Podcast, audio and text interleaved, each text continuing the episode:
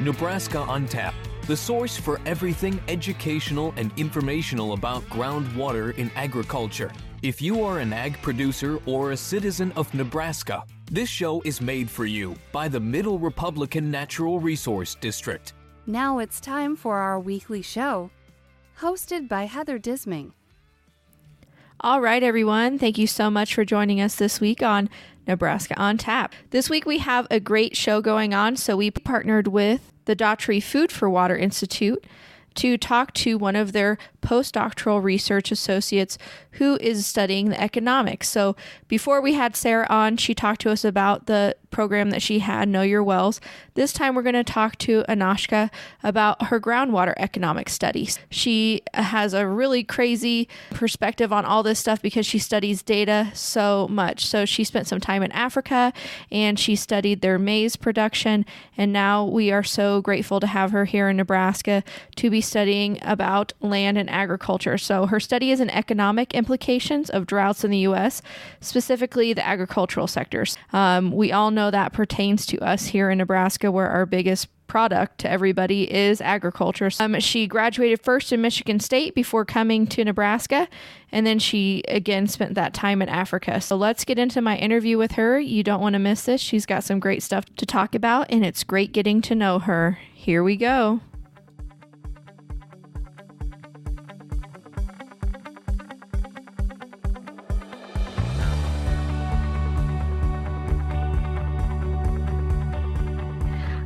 My name is Aakanksha. So I'm a postdoc working with the Daugherty Water for Food Institute and the National Drought Mitigation Center, both of which are a part of the University of Nebraska system. I did my PhD from Michigan State University in 2021 in agricultural economics. My work is related to applied microeconomics or conducting research on issues around agriculture and environmental economics and economic policies. And right now, my focus is on understanding the economic implications of droughts in the United States, especially for the agricultural sector. And my most important project is related to the groundwater regulations in Nebraska and the economic impacts that they can potentially have on the farming sector. We know all too well about that here in the Republican Valley. Like, for instance, here in the Middle Republican, we have telemetry meters, which are accurate up to 0.1 when it comes mm-hmm. to water reading um, that we have Ken Sign put in. So mm-hmm. we are on track with you when it comes to your uh, research that you've been doing. Soon will probably be part of your data pool. You you spent time at Michigan State studying can you tell us a little bit about that and then your your yeah. trip to your time in Africa? Yeah, so I was a student at Michigan State University, um, and there my area of work was related to applied economics, but more towards understanding agricultural markets and food security in sub Saharan Africa. And as a part of that, I got a chance to visit Zambia, which was the context, uh, the case which I was studying. And it was a great time, a great opportunity for me. I happened to visit a beautiful country and get to know its people and the beautiful landscape. So, my work, I spent two months in Zambia and uh, during that time, I was associated with the government of Zambia as well as local non-government uh, organization. And their purpose was to collect uh, national level data on agricultural farms. It was like a census of agriculture uh-huh. for Zambia yeah so i was associated with that project. So my job there was to you know provide some subject matter support in you know developing the survey instruments training others in conducting the survey and understanding the concerns or the constraints that are faced by the people there in conducting the survey. And then taking that training to the local people so that the people who will be actually involved in the data collection so i involved in this entire process and mm-hmm. then after we trained the data collectors we then for a month traveled all over uh, one district or like a a county mm-hmm. or a couple of counties in Zambia, just traveling from one village to another. It was just a it was stressful at that time but now when i look back it was all fun it was great experience and the people that who were working with me they were amazing they were so resilient so such a strong work culture to you know do the best of what they want what they are doing be the best of what they're trying to do. So i had a great experience working there. We were we would travel to the villages and we would basically ensure that the process was going smoothly that nobody is facing any problems. And if they have you know concerns relating to say access to water or water access to food when they're in the field we would help them with that. We would help you know because we have more uh, mobile we had more mobility with moving around uh-huh. and if they had any concerns with the quality of the data that was being collected we would monitor that we would make sure that all of that was going well so yeah that was basically my work, which was two months that I spent in Zambia. Yeah. yeah. And how did this data end up helping the farmers in Zambia after you guys collected it and took it back and analyzed it? Yeah, so this data is part of an ongoing data collection since several years because it's like a census of agriculture you know so it it has been used in numerous studies i conducted my own dissertation based on this data and so all of these studies are basically to inform the agricultural sector of Zambia. In my particular work, mm-hmm. I studied the uh, maize markets, so the corn markets in okay. Zambia, and which is like the most important crop for Zambians. It is their staple uh, crop. So uh, most farmers in Zambia's Zambia grow corn, typical variety of corn. It is white, not yellow. Okay. So um, there, I, I wanted to see if when farmers are liquidity constrained, when they do not have access to cash, or they have some constraints in the amount of cash they can use to buy inputs for their agriculture practices, which means like, you know, seed or fertilizer, good quality yep. fertilizer from the market, you know, how does that affect their ability to sell corn in the market and to take advantage of some of the government schemes that provides higher prices, higher assured prices to the farmers. And I found that farmers who have constraints in accessing cash for you know their agricultural activities they actually end up producing less and thus selling less because you know most of these farmers are dependent on what they grow on their farm for meeting their own consumption needs. Right. so basically they will be first using their production for feeding their own family.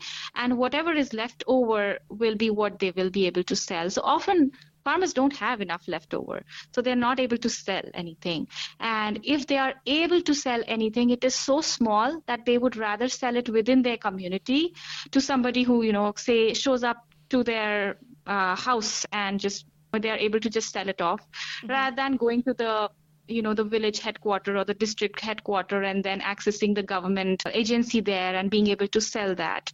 So that is what i found that there are constraints at the production level. And until those are not addressed government um, a government intervention at the marketing level uh-huh. may only be benefiting those who have larger farms or have more access to these inputs. Yeah, and then you flip it over here to America where mm-hmm. they do have the larger farms and they do have the mm-hmm. bigger inputs and they have mm-hmm. all the mm-hmm. crazy hybrid seed they could ever think of coming at them that's been mm-hmm. tested, you know, in a lab in Ames, uh-huh. Iowa. Is that interesting to see the difference in like a a government helping a farmer out versus one, you know, that's kind of trying to figure out how to help the farmer out?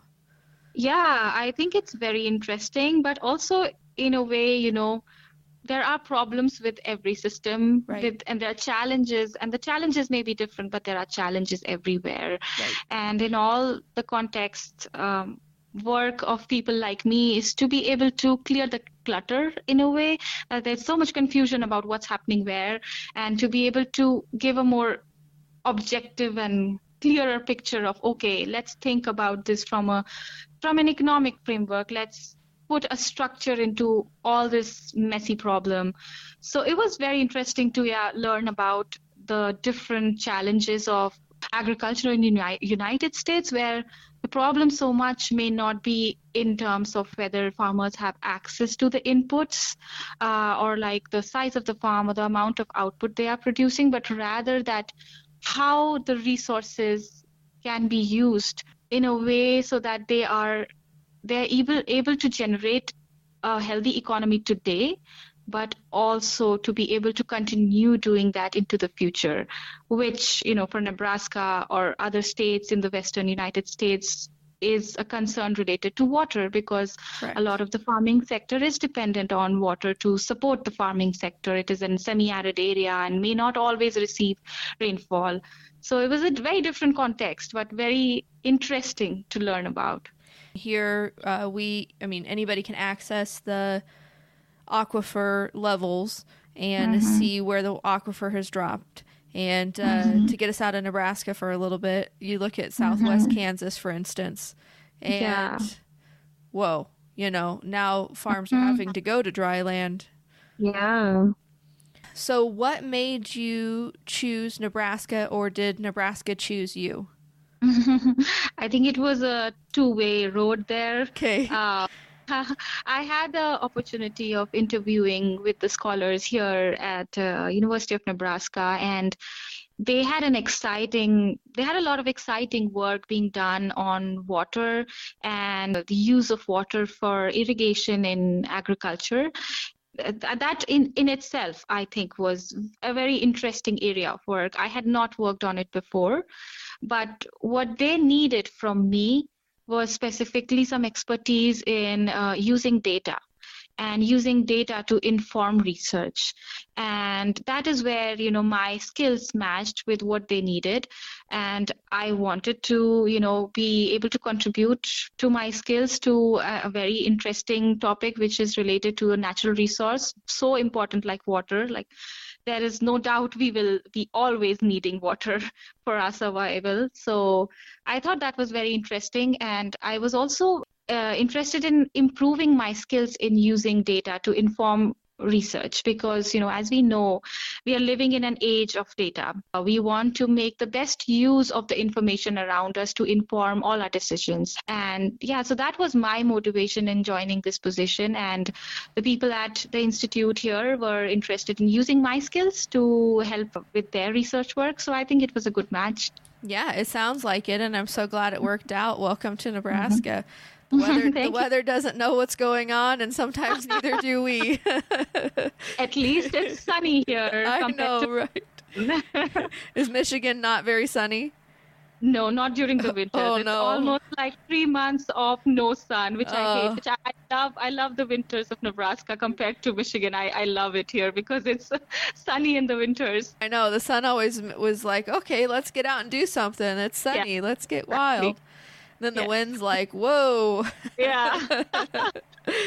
um, so when it comes to this water conservation economics mm-hmm. that you are looking at now at the Daugherty mm-hmm. Water Center, using that groundwater in drier areas, we kind of talked about that in western Nebraska and the western states. Mm-hmm. How does the economics that you've studied deal with the drought patterns and the value that land receives because of these drought patterns? What I try to do in my research or other researchers, what we try to do using our expertise in economics is to understand how droughts may impact people who are dependent on um, agriculture for their economic well-being basically. Right. or in general uh, trying to understand what would be the economic implications of drought. And because my work is primarily related to agriculture that is where i'm focused on. So we try to first of all think about it from an you know economic perspective like putting using our skills our knowledge about economics to uh, walk through the different channels of how drought may impact the economy. First of all, it's very straightforward to think that, you know, a drought may have an impact on crop yields and so may impact the farmer due to a loss in their crop yields and so yeah. their revenue, right? But mm-hmm.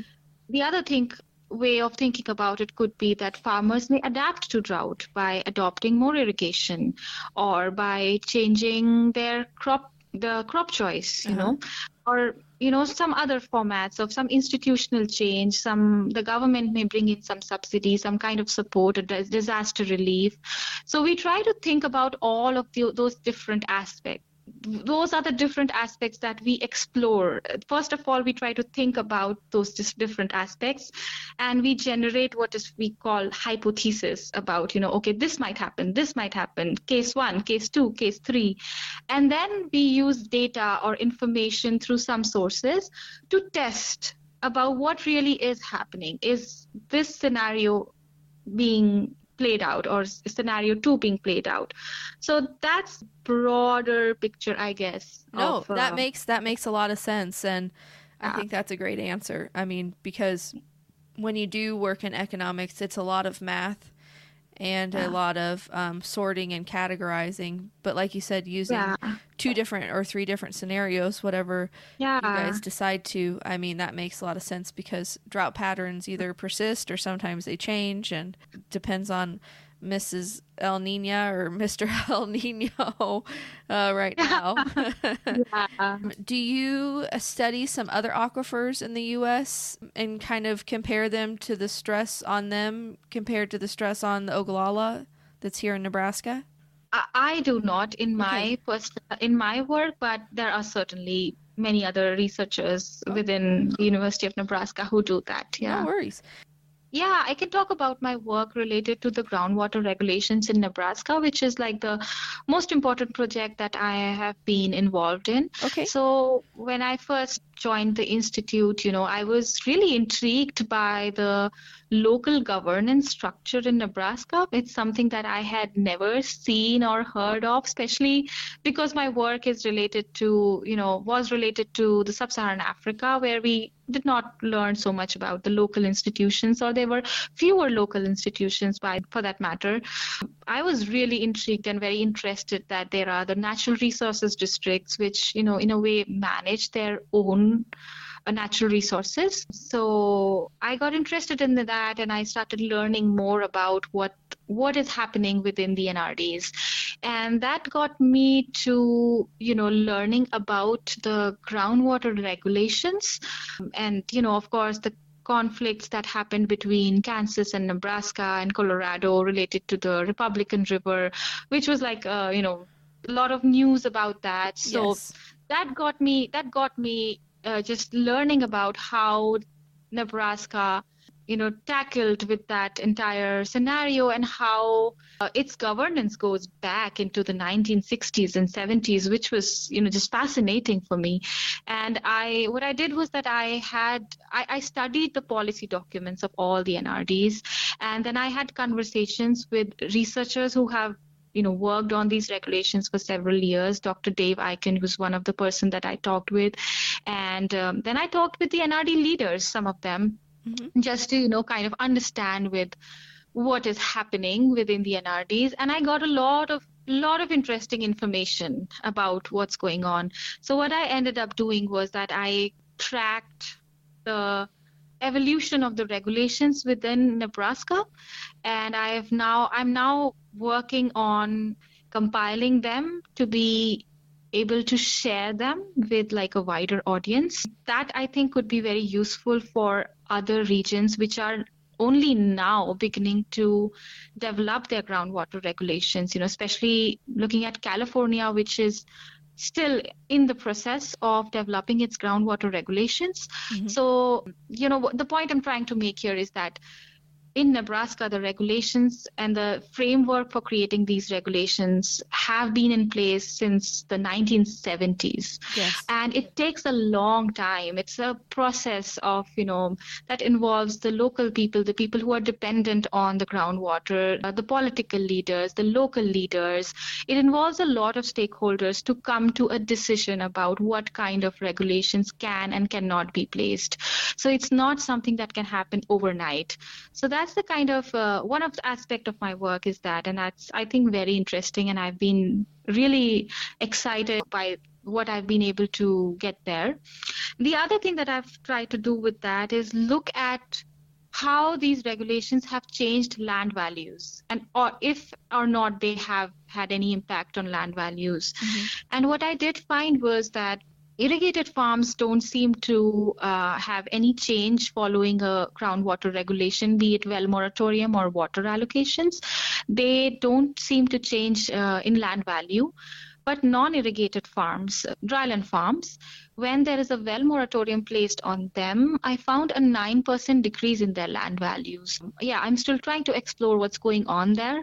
So that's a work in progress, but uh, one of the pro- most important projects that I've been part of all your work seems to be extremely fascinating, and I hope that you. you. make some really crazy headway when it comes to diving into the question that arises around of non-irrigated farmland yeah. and yeah. Uh, how all that works. And I know that the NRDs are something very unique to Nebraska that other yeah. states don't have.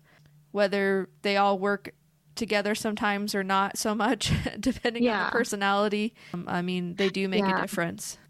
Um, I would just add that, you know, I'm just one person who works within like the Daugherty Water for Food and the National Drought Mitigation mm-hmm. Center. There is a plethora of interesting work being done at the Institute. Uh, and I think if you would want to know more about some of the work that we do here, I would be just more than happy to put you in touch with the, the other researchers who work here. Wants to uh, see all the research, they can also visit the website too to uh, check yeah. in on all the cool stuff that's going on at the Daugherty Water Institute there in Lincoln. Exactly. Yeah. Perfect. Well, thank you so much for joining us today, and I can't wait to talk to you again. Thank you so much, Heather. It was so nice talking to you. Yes.